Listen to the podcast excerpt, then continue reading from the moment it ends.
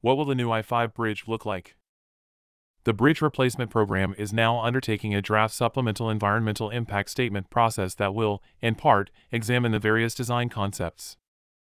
By T.J. Martinell with the Center Square, Washington.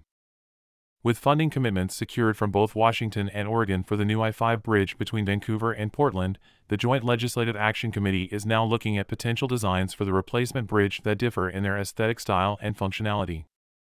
Although Oregon Governor Kate Brown has yet to sign it, a bill passed this session by the state legislature committed a total of $1 billion in the form of $250 million in bonds during this biennium and another three rounds of bond sales for each subsequent biennia.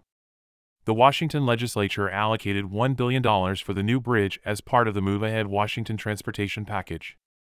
Washington Department of Transportation Program Administrator Greg Johnson told the Bi-State Action Committee at its July 28 meeting that the state's combined financial commitment was vital before approaching the federal government for grant funding. The project aims to secure $1 billion alone from the federal government through its Capital Investment Grant CIG, program managed by the Federal Transit Administration FTA, with another $860 million to $1.8 billion obtained from other available federal grants.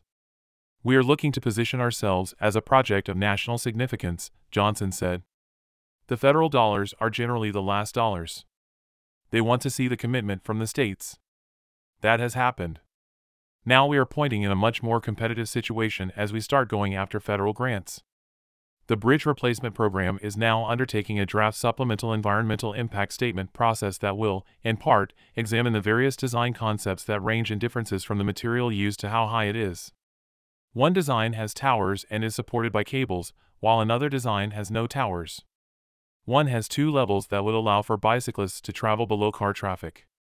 Among the potential designs at the request of the Coast Guard is a movable bridge that would rise 178 feet, though other designs with a clearance of 116 feet would negate the need for them to be movable. If chosen, the movable bridge would be one of the largest of its kind in the world, according to Johnson, who said there are trade offs with any of these concepts. One of the trade offs for the movable bridge design is the cost difference.